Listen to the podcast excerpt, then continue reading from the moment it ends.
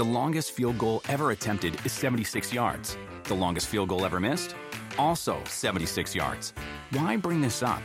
Because knowing your limits matters, both when you're kicking a field goal and when you gamble. Betting more than you're comfortable with is like trying a 70 yard field goal. It probably won't go well. So set a limit when you gamble and stick to it. Want more helpful tips like this? Go to keepitfunohio.com for games, quizzes, and lots of ways to keep your gambling from getting out of hand. Andy Dalton is going to start on Sunday, and Nick Foles is going to be his backup. Uh, Justin's making good progress, uh, just not there medically yet for the clearance. Obviously, uh, thankful for the opportunity to be out there. It's a lot more fun to play than to be sitting on the sidelines. Jalen's questionable, um, and uh, but we still have 48, a little less than 48 hours to to let the body heal, see what's going on. Again, I feel confident with either guy, with, you know, with either of the guys if they have to go and play the way they've prepared all week and and uh, went about their business. So January won't happen if we don't take care of business now, and uh, you can't you can't worry about January now. You have you have to get to January. You got to win now to make sure you're in January. Quinnen's Quinnen's awesome. He's uh, he's been great this entire season. I, I think he's a Pro Bowler personally, but even if he doesn't get, it, he's a Pro Bowler in my mind. So I try to stay out of it. I try to start, stay my head out of it because Coach Saban, I always like nothing comes good in the media. It's like rat poison and stuff like that.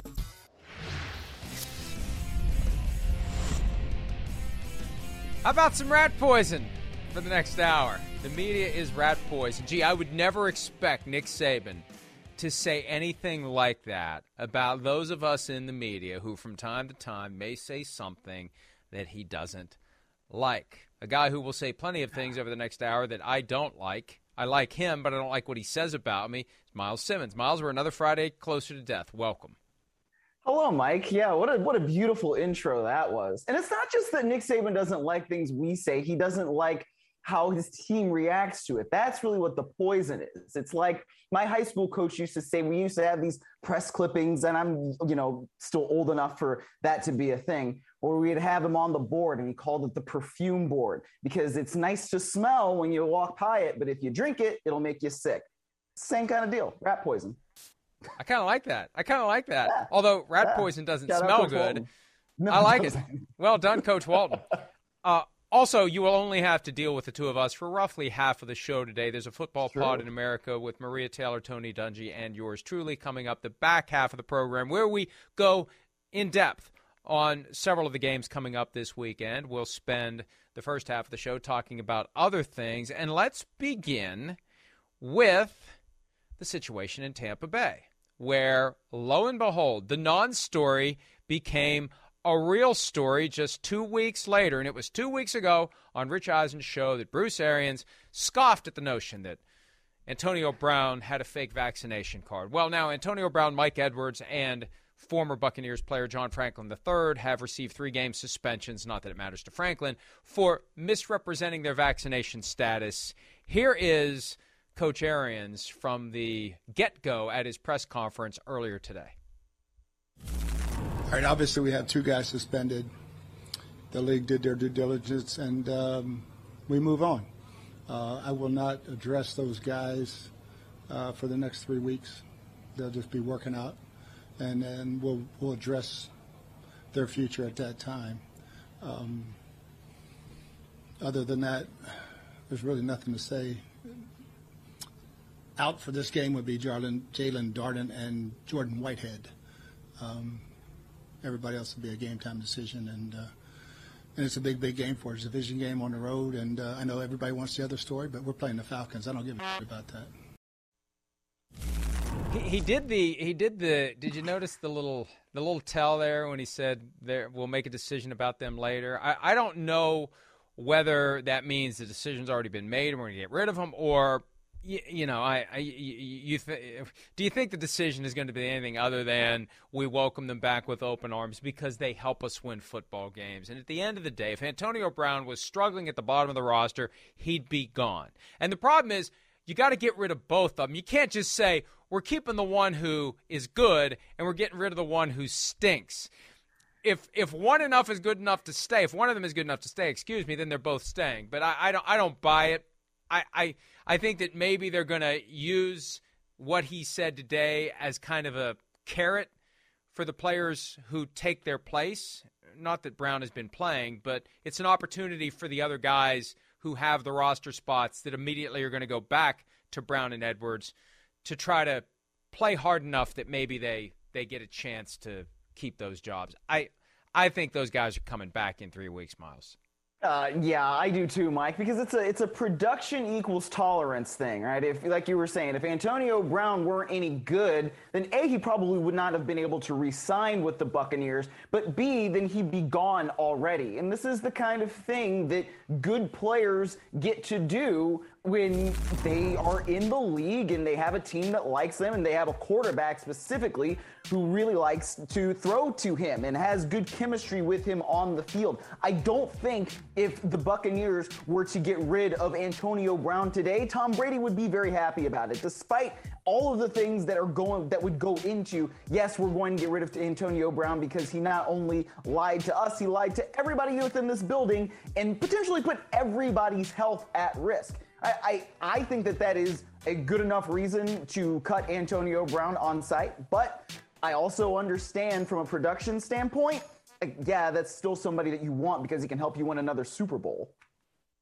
And I, I would like to think some of the reporters showed up at today's press conference ready to remind Arians that he told Peter King in October of 2020 of Antonio Brown, he screws up one time, he's gone. I wanted to hear Arians stick handle his way through that. And and my guess is he would have said, "Well, that was when he first joined us. He's been a model citizen ever since he joined us." Uh, except for the fact that he gave us a fake vaccination card. Other than that, this guy's been great. there's nothing yeah, funny yeah, about this. That, Mrs. Lincoln, how was the play? yeah. Right? I mean, like so, that's a big, you know, deal. Here. That's a big deal. It's a big deal. When Bruce Arians is a three-time cancer survivor, Tom Moore, offensive consultant, is 83 years old. Yes. And these are two of the individuals who face potentially a serious illness or death from a breakthrough vaccination, even though they've been fully vaccinated. It's it's a problem. It's a real problem.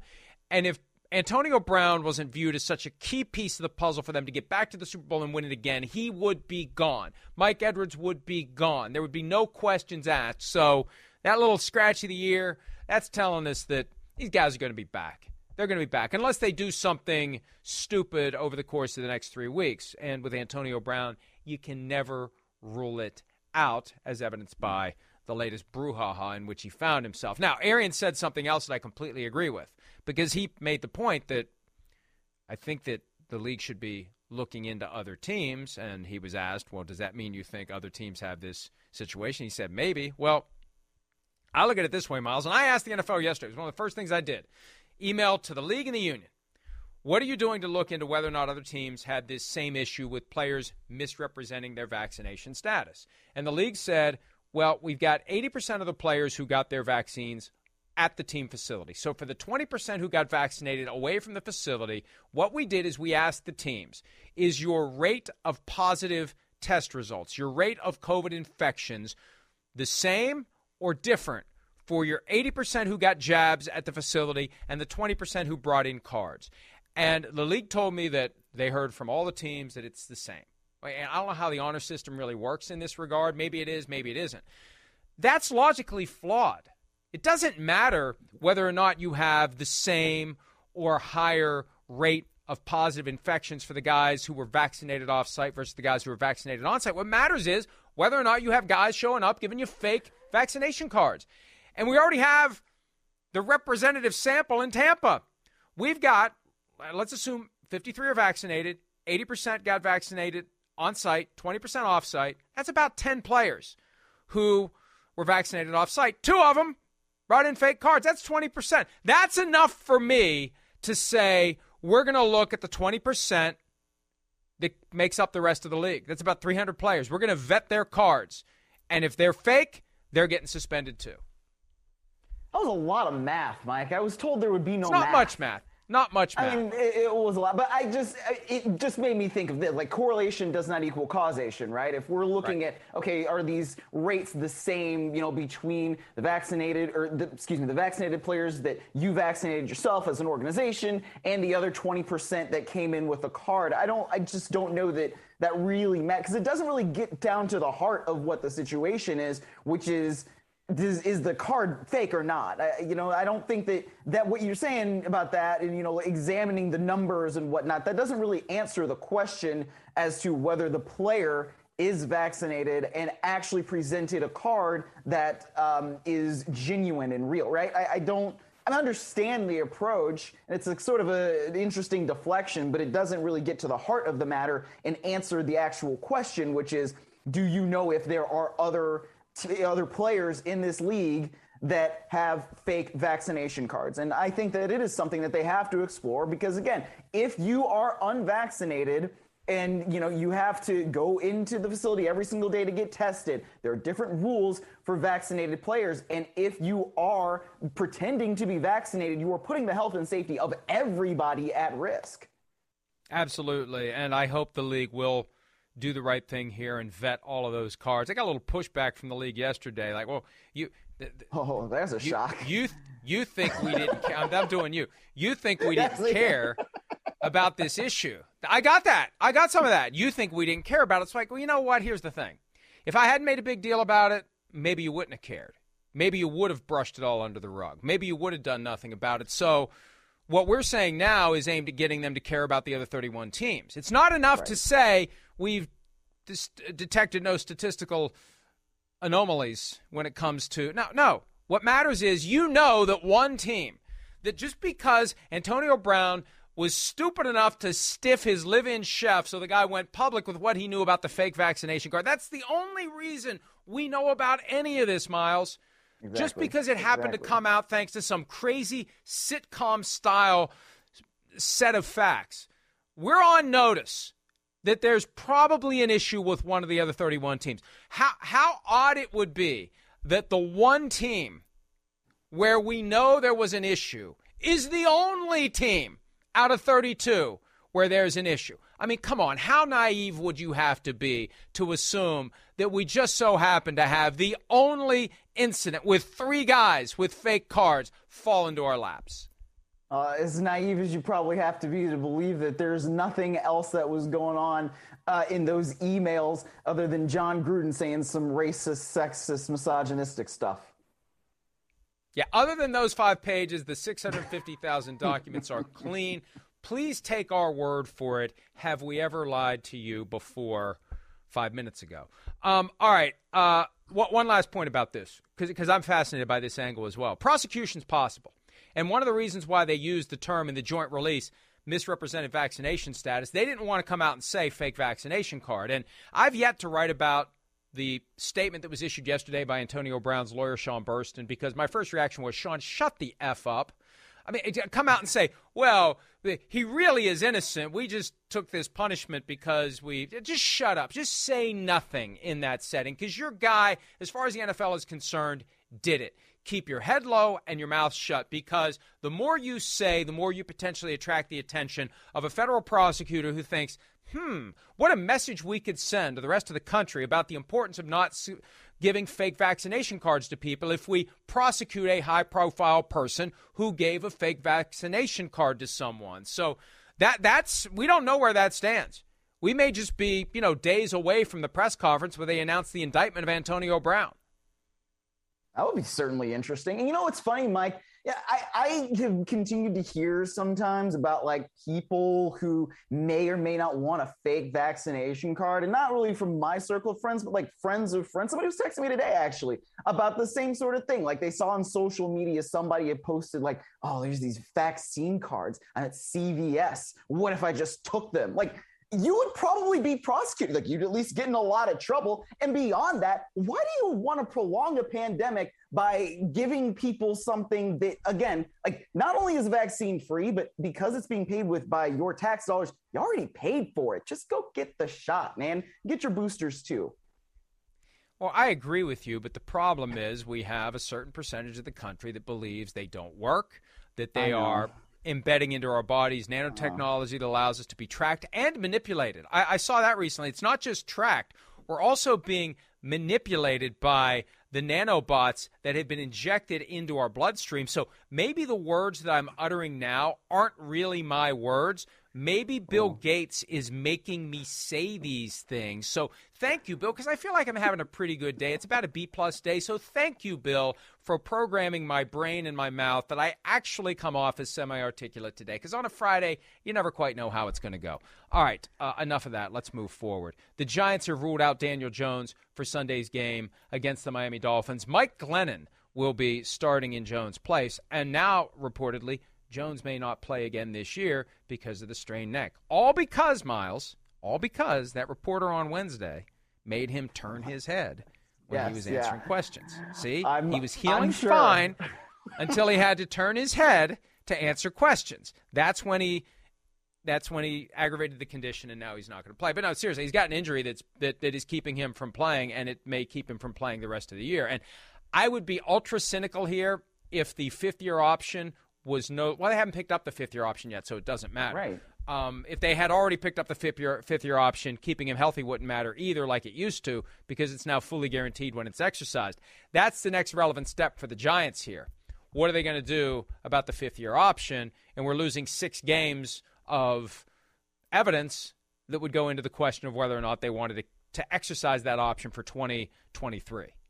But we don't even know who's going to be the one to potentially exercise or not exercise that option. So you, if you are the next general manager of the New York Giants, you know, presuming that Gettleman's going to be gone, and I feel like we all are assuming that that's going to be the case, right? Like if, if you don't have these games of Daniel Jones playing and potentially getting better, showing some sort of progress, especially now that you have a different play caller. What is that going to mean for the way that Daniel Jones is going to look? I, I, it's really hard to me to really kind of make that evaluation and say, yeah, we definitely want to give Daniel Jones all this guaranteed money for 2023 when you just don't know enough about him. You know, it's very different, I feel like, than what Baker Mayfield was doing last year for Cleveland, where going into the year, yeah, you had a lot of questions, but then Baker Mayfield is able to get you to the postseason. And while there still may be questions about whether or not they want to give him a long term deal, you knew that you would at least probably want him for five years.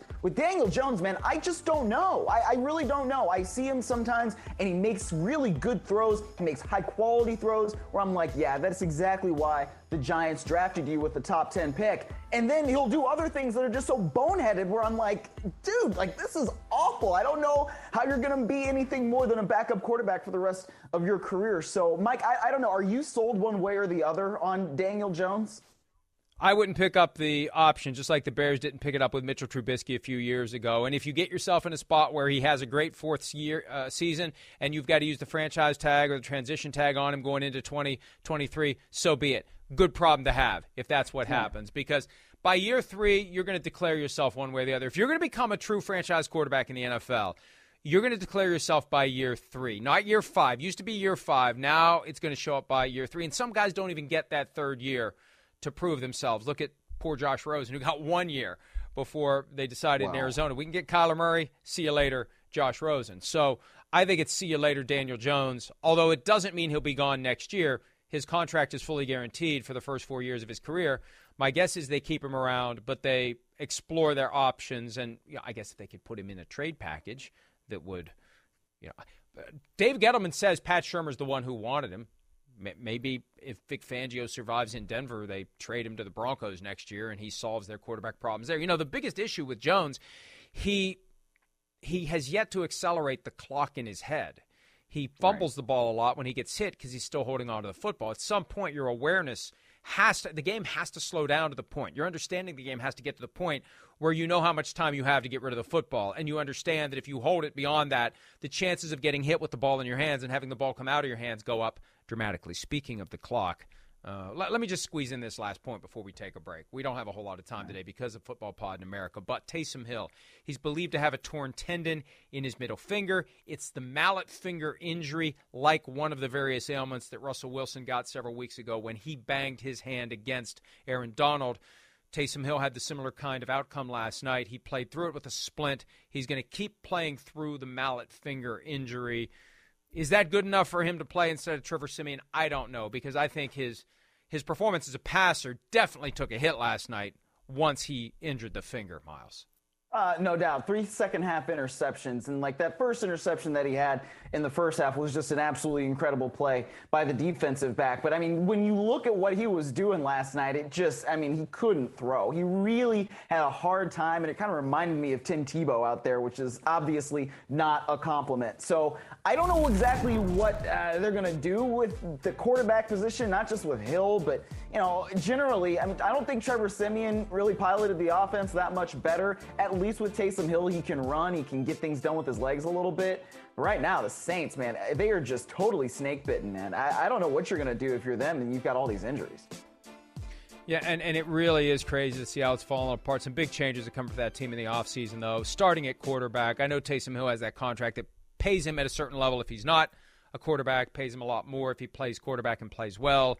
It allows the Saints to keep him around. I, I can't imagine the Saints not trying to bring in one of these veterans like a Russell Wilson. Remember, the Saints were one of the four teams back when Russell mm-hmm. Wilson didn't want to be traded by the Seahawks, but in the event they trade me, Raiders, Bears, Cowboys, Saints were the four options, and the Saints are going to be looking. For, they have to be looking for somebody for 2022. Jameis Winston's got the knee injury. It's going to be back at 100% late in the process, and also he didn't show me enough in half of the season to make it look like he deserves to stick around. All right, let's take a break. Some more headlines coming out of this Friday in head, ahead of the 13th Sunday of the National Football League season when PFTPM continues right after this.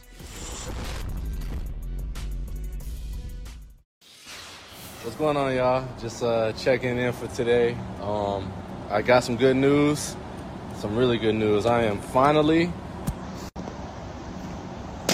tossing them bad boys. I'm done, baby. Walk normal now. Let's go. Raheem Mostert, 49ers running back off crutches. He's out for the year with a knee problem, uh, and it's good to see. The guy, uh, very talented, and it's just the nature of the position. You get banged up when you play running back. Odell Beckham Jr. already banged up, Myles. Sean McVay says he would be surprised if OBJ misses Sunday's game. I think it was Ian Rapoport that reported earlier today that Beckham may not play with a hip problem. Uh, look, I do they really need him against the Jaguars? Like, if Odell Beckham Jr. is the difference maker against the Jaguars, you got real problems in LA, don't you?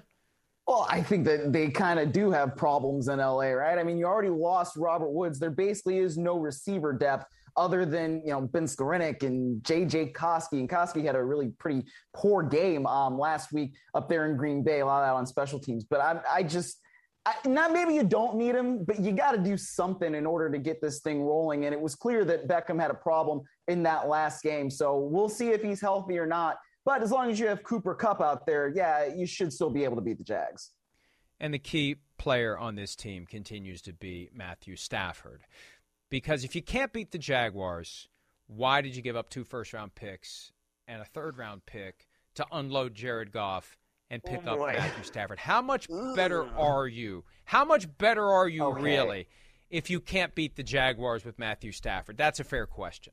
It, it is a fair question, but I would also say that, you know, even though the Rams have about the same record as they did at this point last year, if you look at it, they passed the eye test, the smell test, the sniff test, whatever you want to call it, of having a more efficient offense and an offense that, at least with a quarterback who can make all of the throws, than they did last year. You're not holding your breath necessarily every time Matthew Stafford drops back to pass as you would with Jared Goff. Now, albeit, yeah, Matthew Stafford's been turning the football over a little bit too much, but I think that there's a good enough belief that the Rams are the Rams have enough that they can still compete. They can make the playoffs. Are they a great team? No, but they're a good team.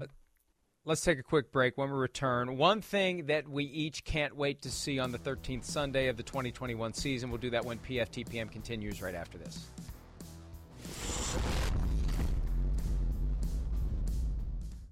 The longest field goal ever attempted is 76 yards. The longest field goal ever missed? Also 76 yards. Why bring this up? Because knowing your limits matters, both when you're kicking a field goal and when you gamble. Betting more than you're comfortable with is like trying a 70 yard field goal. It probably won't go well. So set a limit when you gamble and stick to it. Want more helpful tips like this? Go to keepitfunohio.com for games, quizzes, and lots of ways to keep your gambling from getting out of hand.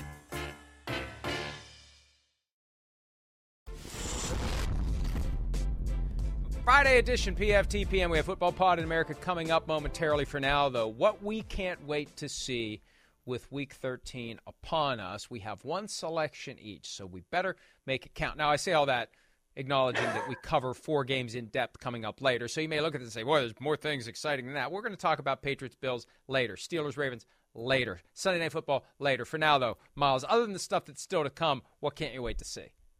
I cannot wait to see what the Raiders are going to do against Washington this weekend. This is a big game for both of these teams. Washington coming in eh, with a really a chance to get to 500 and really solidify themselves in that postseason race. And then the Raiders, they got back on it last week. They really beat a Cowboys team that, yeah, had some injuries. But when you're coming on that short week, you're traveling to Dallas for Thanksgiving. I just really thought that that was a big win um, for Rich Bisaccia and company. So can they keep that going? You know, they're probably not going to have Darren Waller. He's doubtful. And then Josh Jacobs, also DeSean Jackson are questionable with their respective injuries. So I don't give fantasy advice, but if I did, I would probably say pick up Foster Moreau. He's probably going to get a bunch of targets there um, from Derek Carr, especially in that tight end heavy offense. But it's going to be interesting to see if Jack Del Rio, who coached Derek Carr for years, can come up with something to really confuse him defensively because that Washington defense has been better lately, but it's still not very good, Mike. And Jack Del Rio has every reason to be fully motivated in this when he got thrown overboard for Jon Gruden. And Del Rio continues to be the only coach who has won a playoff game for the Raiders since 2002. And he was discarded four years ago. Wait a minute, he didn't win Gruden one when Mark Davis could. He, well, he got there. He didn't win one, he but got he got there. there. I'm sorry. Yeah, yeah he, he, got, got, there. He, got, got there. there. Didn't He's win. The only one that's got Didn't win one yes. because Derek Carr got injured on Christmas Eve, broke the leg, Mm-hmm. and it was someone he, who's never been in my kitchen who played quarterback. Someone very forgettable. Do you remember who the backup quarterback was in that playoff game? I'll know it oh, when it I was hear Connor it. Cook. Connor Cook There you played go. because uh, Cook. uh, their, their their regular backup then got hurt the next week, whose name I not can't remember. So There we go. they had a they had a backup. Was it McGloin somewhere? Schaub? Matt of those- McGloin. Matt McGloin, not McGloin? Schaub. Matt McGloin. Okay, yeah. I was Uh, gonna say it's one of those ubiquitous names. Whatever. At least it wasn't one of the, the- A lot of these guys, and I guess it applies for Connor Cook, Cook Connor. Like so many of these backup quarterbacks have names that you can reverse and it still makes sense. Like Rush Cooper. I mean, there there were a lot of guys like that not that long ago where it's just like every one of the back like to be a backup quarterback in the NFL, you had to have a name that was completely and total, totally reversible and made sense. So on Sunday, it's going to be Goff Jared against Cousins Kirk in Detroit, and we're talking about backups. Backup running back Alexander Mattison. The Vikings need him to have the kind of performance we've seen from him when he's played in place of Dalvin Cook. The Vikings need to make quick work of the Lions for a couple of reasons. They need to be able to show that they're good enough. If they want to com- compete for a playoff spot, this can't be barely beat the Lions on you know a late drive like the Bears did. If you truly are ready to make a move, and they have a chance to make a move because they got the Lions, the Steelers, and the Bears, they need to make quick work of the Lions. They need to get some rest for their starters because they got a Thursday night game at home against the Steelers, and the Steelers are going to be playing in a bare knuckled brawl against the Ravens. So, any advantage you can pick up by getting your guys a little rest and getting them ready for Thursday night, this is an opportunity to do it. So, I'd like to see if the Vikings are good enough to deliver a real knockout punch to the Lions, rest their guys up, and prepare for what would be win number two in a row, get them to seven and six, seven and six with a chance to get to eight and six before they lose two in a row to the Rams and the Packers, and it all comes down to Week 18 against the Bears, whether or not they get to nine and eight or eight and nine. That's where it's heading if they can handle the Lions and get ready to take care of the Steelers, Miles. Yeah, but I, I think the other part of it right now is we're seeing like with this playoff race and kind of both uh, conferences, but I would say especially in the NFC. Look, you don't necessarily have to be a great team to make it to the playoffs. There are seven playoff teams. There aren't seven great teams. I don't even know if there are seven actually really good teams in either conference. But you know, if you want to be a really good team, yeah, you got to go out there and beat the brakes off the Lions and take away their hope early. So, like you said, you can get a little bit of rest, a little bit of recovery even during that game because the Steelers are not going to be able to not play physically uh, against the Baltimore Ravens if they want to win that game. And of course, they want to win that game. They want to keep their season alive. So I think that, yeah, this is a big opportunity for the Vikings, and we'll see if they can handle it. It really is going to be a crazy mad dash for those final playoff spots in each conference. I mean, when you think about the Steve Kornacki phase of the season, which is coming, oh, yeah. Kornacki was with us on Football Night in America last year, all the different percentages and how they swing – one game at a time. I mean, generally speaking, one game for an NFL team means a lot. As we get closer and closer to the end, those games are going to have dramatic impacts on the percentages, up or down, positive or negative, that a team is going to have to make it to the playoffs, Myles. Well, and then you have all of the different tiebreakers too. And conference games do mean more than non conference games. So, I mean, this divisional matchup between the Vikings and the Lions could still have some decent playoff implications, even though the Lions aren't going to be going to the postseason. That conference win could mean something for Minnesota down the road that could be actually a little bit more than beating the Steelers would on that next Thursday. So, it's all going to be interesting coming down the stretch it's amazing how that one extra game has had this kind of accordion effect that has created. I was concerned it was going to dilute and maybe cause teams to be out of it sooner. It's keeping teams alive longer. So uh, we got to take a break. Football Pod in America next on this Friday edition of PFTPM. The longest field goal ever attempted is 76 yards. The longest field goal ever missed? Also 76 yards. Why bring this up? Because knowing your limits matters, both when you're kicking a field goal and when you gamble. Betting more than you're comfortable with is like trying a 70 yard field goal. It probably won't go well. So set a limit when you gamble and stick to it. Want more helpful tips like this? Go to keepitfunohio.com for games, quizzes, and lots of ways to keep your gambling from getting out of hand.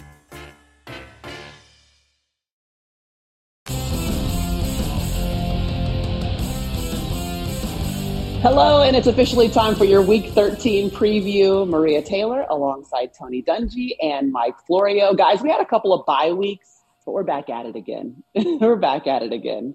And it's a good time to be back because I counted it up. There's 18 teams that are at least at 500 or better. But this week, we're going to start our conversation in the AFC because Monday Night Football, there's going to be a showdown with the Patriots going on the road to take on the Bills. The Bills have been a little bit of a Jekyll and Hyde team. Um, the Patriots have won six straight, and they seem to be one of the more consistent teams in the league, coach. So we'll start with you with the headline and what you're looking forward to seeing in this AFC matchup. Well, you hit the nail right on the head. The Patriots have been consistent. They've just gotten better and better every week. We've seen up and down performances from Buffalo, but I think this game is really going to hinge on Buffalo running the football. December in Buffalo, and you're playing a team that uh, in New England that has tremendous pass defense, spotty run defense. So I, I don't think Buffalo's going to be able to go in and just throw the ball all over the stadium and win the game. They're going to have to control the game on the ground. Josh Allen definitely is going to have to make plays, but how well will Buffalo be able to run? I think that's going to be the key to the game. And the Bills have to be wondering, like, we thought we were going to at least have a few years of the division to ourselves without having to worry about the Patriots. We had one year, and now the Patriots are in first place again this late in the season. But, Coach, I think you're absolutely right because you know what the Patriots are going to do? They're going to try to take away Stefon Diggs shut down the passing game, and dare the Bills to run the football. And one thing I'm going to be watching for, because after Josh Allen's rookie year, when we saw him run the ball a lot throughout the regular season, I thought they started to be more careful with him because of the potential for injury, holding him as a runner until we got to the postseason. He had a huge rushing performance against the Texans in the game. Remember, they were up 16 nothing in the second half and lost to Houston. I wouldn't be surprised if they don't unleash him as a runner on Monday night as they try to beat back the Patriots and reclaim the division because the Patriots are going to say to the Bills, we're not going to let you throw it. We're going to dare you to run it. And it's not just going to be Devin Singletary then. Maybe it's going to be some Josh Allen running the football and the Bills throwing caution to the wind a little bit earlier than they ordinarily would when they would allow him to run the ball more in the single elimination setting in January. I, I, think you're exactly right, Mike. That's what's going to have to happen. Um, you look at some of the big games Lamar Jackson has had against New England, they, they have trouble with running quarterbacks. And Buffalo, you're going to have to pull out all the stops and win this game because if you don't win this game, the chances of you going into New England and winning a must win game later on are very, very slim. So to me, that's the way the game should play out. Josh Allen be a factor early, running the football as well as throwing. Coach, do you have any concerns with Josh Allen's almost some inconsistency in the past game as well? Seven interceptions over the last four games. Or if you had to diagnose maybe the issue in the past game, it would be what? I think they've become too reliant on that. Oh, Josh can make big plays. It doesn't matter. We don't run the ball that well, uh, or we don't run the ball even that much. We'll just let Josh make these plays. And when you're playing against teams that, that can't rush the passer or teams that don't have great pass defense, that, that can happen. But you play New England and all those good defensive backs and tight man coverage, you're not going to just throw it for 400 yards up and down the field. And Josh you know, he's got to be careful with the football. That it's going to come down to turnovers, and I, I think he's got to understand how this game is going to be played. Yeah, especially when you're going against J.C. Jackson, the AFC Defensive Player of the Month. I mean, New England has found ways to force turnovers. Um, and Florio, you can help us understand the psyche of the Patriots right now because in that locker room, you've got to think that this consistent play has them believing that special things could happen this season because they really have been very, very solid these last six weeks. Bill Belichick spoke a couple of weeks ago about how the chemistry has developed for this team, and it's not something that you can force. You can't engineer it. It just has to sort of happen. And winning helps if you're successful at anything that you do, there's going to be a better chemistry and vibe and feel among the workers than if you are getting beat every week like they are in Detroit. So it helps that they've they've found this winning vibe, but they, they really have come together and they've reached this identity, and it feels a lot like it did 20 years ago when they were winning games without a high performing quarterback. They're just doing what they have to do defensively, offensively, both sides of the ball. And they're winning games convincingly. 35 to 10, roughly, is the average margin of the last six games. So it's working well. And it just has to sort of happen, like Belichick said. And it's happening this year. And they're going to ride it as far as they can. And coach, we really haven't seen anything different from this Patriots team. It's like the Patriots of old, which is going to be a consistent and steady Mac Jones leading the offense. He's completing about 70% of his passes. I mean, as a rookie, first time under center, and then a defense that's going to be opportunistic, not make a lot of mistakes. They do not hurt themselves. Uh, what has impressed you most about the way that the Patriots have evolved and the chemistry has changed, as Florio has said, as the season has gone on? I just laugh because it's a movie that we've seen before. and it's a team that goes out and you look at them and you say, who are their really great players? And you could say, okay, J.C. Jackson, maybe, uh, but, but who else is really at, at the top of the list at their position?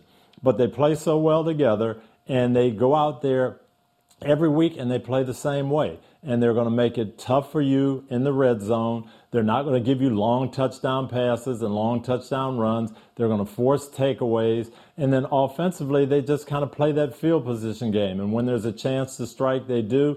But you, after the game, you kind of look and just say, man, what did they really do? What, what did they do well? And there's nothing they did outstanding, but everything was just the way it should be. And all of a sudden, as Mike said, it's it's 28 to 15, and you say, how did that happen?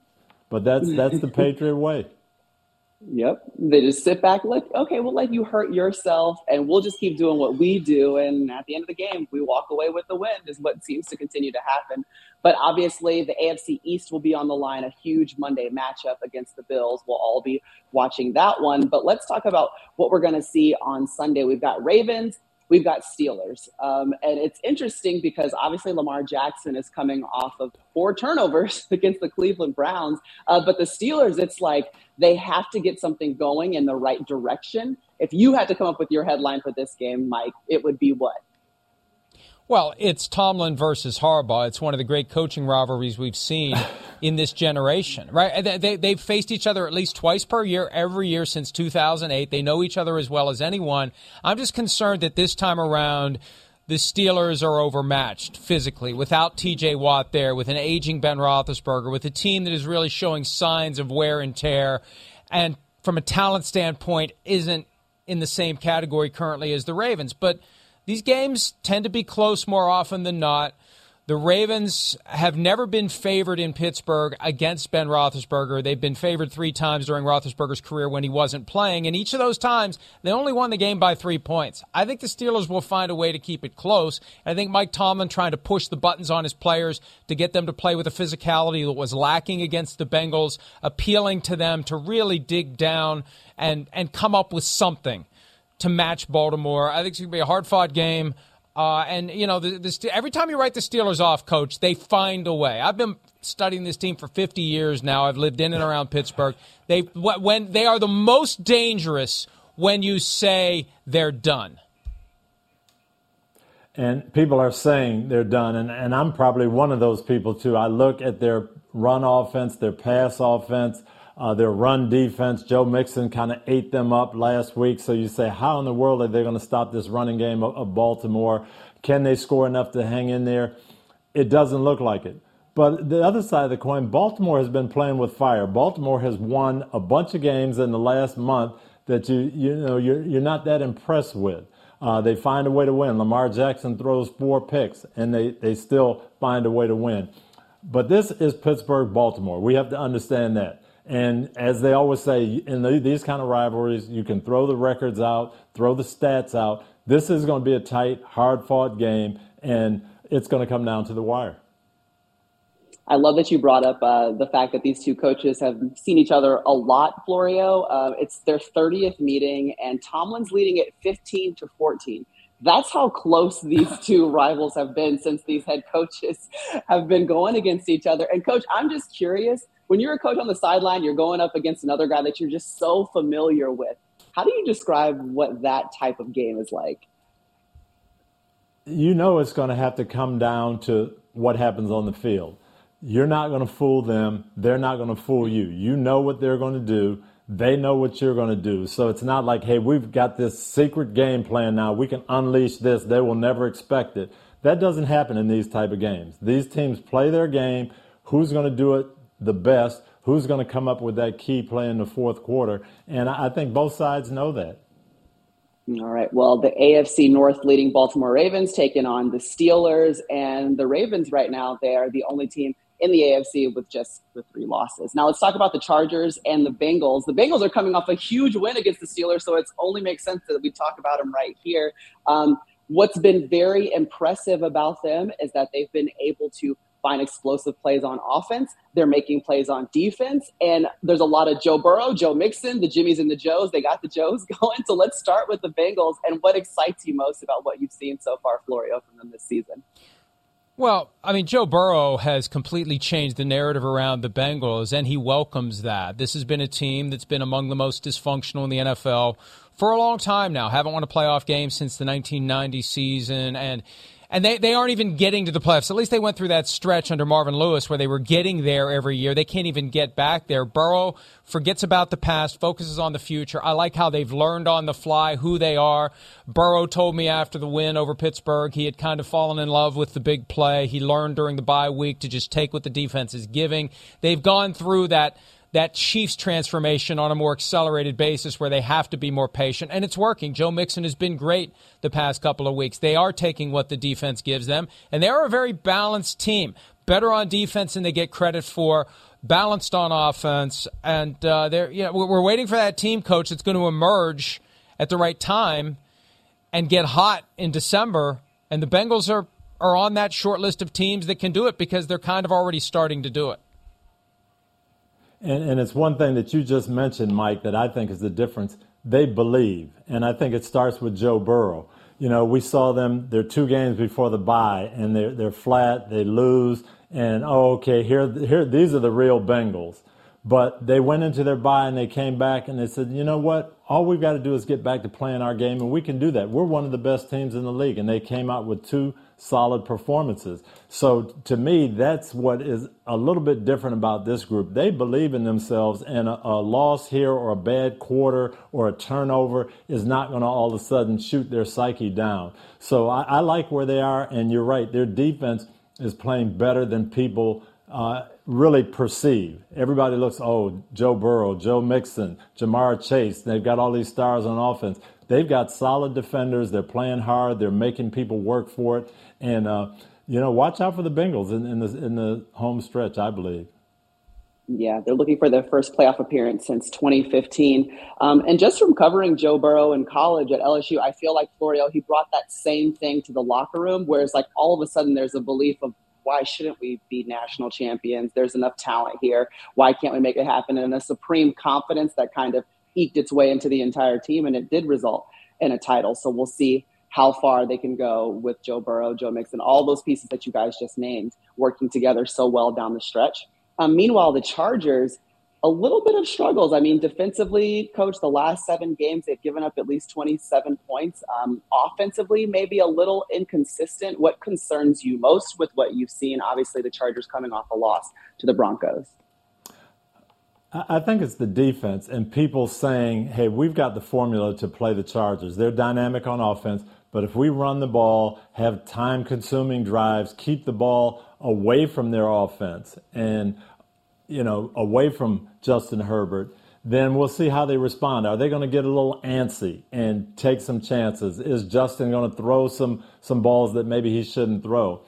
And so to me, they've got to get things going on defense where people can't just pound the football and have five and six and seven minute drives against them. I still like them. I think they're, they're going to be fine but that defense concerns me a little bit. And you just never know what you're going to get from the Chargers. That inconsistency, that you know they started off so great and then they they they, they flattened out. Remember that game they went to Baltimore and we thought, well, what a showdown this is going to be. What Justin Herbert and company can do against Lamar Jackson. It's like they didn't even get off the bus for that game. So I, I think that. That, that this is just a team that is still trying to find its way under Brandon Staley, and I, any given week, I just don't know what Chargers are going to show up. And if the ones that beat the Steelers show up, they got a chance. If the ones that didn't show up in Denver show up, they don't have a chance. Easily said. And it's interesting because we're talking about two completely different mindsets. It's like the Bengals are on this coming off of that beating the Steelers, scoring 41 points, and the Chargers are in this up and down mode, kind of almost trying to figure it out. Um, if you had to say what the mindset is, Florio, of especially the Chargers offense, because we keep talking about Justin Herbert and what they have been able to do, but it's been inconsistent, what would it be right now? Well, I think we're at the stage in the season where it's important for every offensive coordinator and play caller to fully and completely understand what they have put on film what tendencies they're showing, what tells they may have, what plays they're running out of what formations, because there's more than enough evidence out there of the Joe Lombardi offense as applied to the LA Chargers to let defenses like Coach Dungy would be doing study that film and see, oh, when they're in this set, here's what they do. When they do this, third and five, here's what they do. You have to crack your own code and you have to come up with ways to zig when they think you're going to zag. And that's the test of great offensive coaching. Doing something now in that setting that defies everything you've put on film the first 12 weeks of the season. And I'm not sure that they're doing that because it seems like they're, they're finding ways, the defenses are like Vic Fangio and company last week to figure out what the Chargers are trying to do. So true. And, and I really think we can look at the Chargers and they're like everybody else in the AFC. Um, when we are on our show and we say at the end of the night, who's the best team in the AFC this week? And one week we say it's Baltimore. Then they lose to Miami, who when Miami had only won one game. And then we say, well, it's got to be Tennessee. And then they go out and have kind of some off performances. And maybe it's Buffalo, and then they lose to the Jaguars. And Drew Brees, he was all over the Chargers, uh, you know, at one point, and then they've had some down games. So I think everybody's in that mode of just being up and down. Who is going to get hot and, and make this thing click for four or five weeks in a row? And right now, the Patriots seem to be doing that the best. The Chargers still have some dynamic games, but they have some off games. And, and as Mike said, which team are we going to see? Mm-hmm. And what I keep coming back to is there's 12 teams in the AFC that are 500 or better. So you're right. It's kind of like uh, who is the best team? Who's going to go and rise yeah. to the top? And really, who's going to get hot down the stretch? Um, let's, let's talk about what the Broncos want to do when they have to go on the road to take on Kansas City. It's obviously our Sunday night football game this week, and they have not beat the Chiefs since 2015. That is an 11 game skid. That's not what you like to hear, coach, but the opportunity is there. Coming off a big win against the Chargers, uh, what are the odds that you're giving the Broncos that they can finally end this skid that they've been on? I think this is their best chance in a long time because I, I really think, especially when they go into Kansas City, in the past, they've gone in with this mentality somehow we've got to get 35 points. We're playing this dynamic offense, and so they end up doing things that aren't really them. But I, I think now they can look at it and say, you know what? We've seen the Chiefs' offense, and even on their best days, they're they're struggling. Uh, this might be a game that we can win 20 to 17 or 24 to 21. So we don't have to do things out of character on offense. And I think if Teddy Bridgewater goes in and protects the football, if they have their two-headed running game going and they can keep the ball for, you know, 33, 34 minutes and make a couple of plays against the Kansas City passing attack, uh, we could have a great game in the fourth quarter and Denver could win it. You know, a point that Peter King made this morning on PFT Live, the idea that Patrick Surtain, the second, a great rookie corner that the Broncos took in round one, a guy that Patrick Mahomes lavished praise upon earlier this week.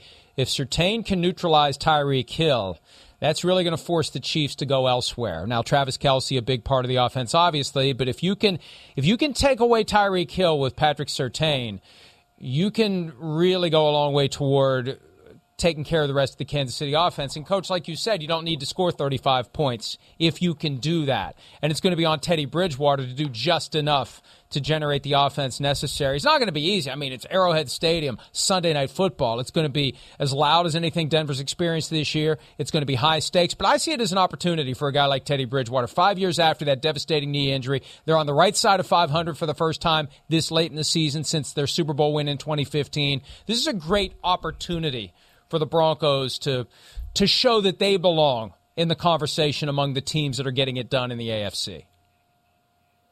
But I really think they need to go in and play like some of these other teams have played. To me, if they take the approach that, that you just mentioned, hey, I'm going to put Patrick Surtain out there and he's going to handle Tyreek Hill, that could be disaster. Um, I, play like everybody else, make them throw the ball short and underneath, Try to come up with an interception, a penalty, a sack.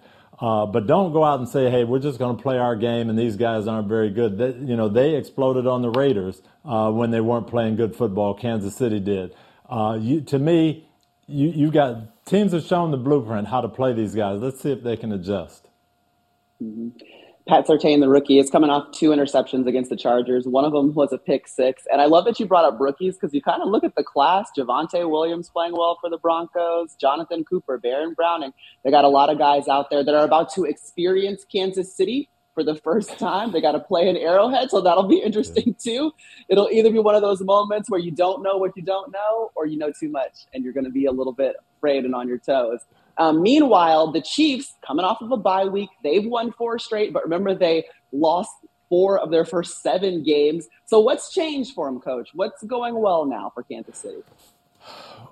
Well, they, they've stopped turning the ball over. That has helped. And their defense is playing better. To me, when they got Melvin Ingram and they were able to put Chris Jones back inside, I think that made all the difference in the world. Chris Jones is a dominant defensive tackle, one of the best in, in football he's an okay defensive end. I, I, think they lost a lot. They lost a lot of their identity. Um, but having that pass rush going now and having Chris Jones just stir things up inside, that has given them a lot of confidence. Uh, they, they still haven't put their total game together. Maybe they do it after the bye. We'll see. But I, I think the confidence is coming back in Kansas City.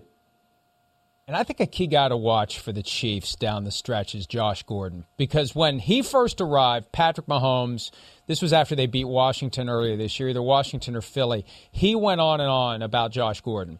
And not that long ago, Andy Reid said Gordon just needs a little more time to get himself into football shape. Well, now they've had the bye week. And, and to have that option who could rise up in the pass game across from Tyreek Hill and Travis Kelce, that could be what they're missing. Remember how important Sammy Watkins was to the Super Bowl run and, and the play he made in the Super Bowl against Richard Sherman, getting open when they needed it most. Um, if Gordon can step up down the stretch into the postseason, that's a huge advantage for the Chiefs.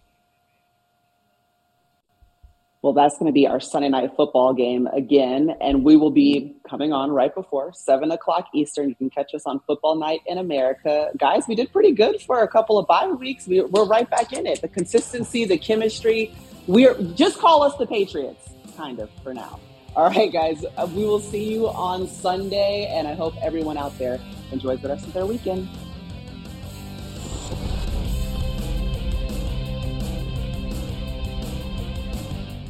The longest field goal ever attempted is 76 yards. The longest field goal ever missed? Also 76 yards. Why bring this up? Because knowing your limits matters, both when you're kicking a field goal and when you gamble. Betting more than you're comfortable with is like trying a 70 yard field goal. It probably won't go well. So set a limit when you gamble and stick to it. Want more helpful tips like this? Go to keepitfunohio.com for games, quizzes, and lots of ways to keep your gambling from getting out of hand.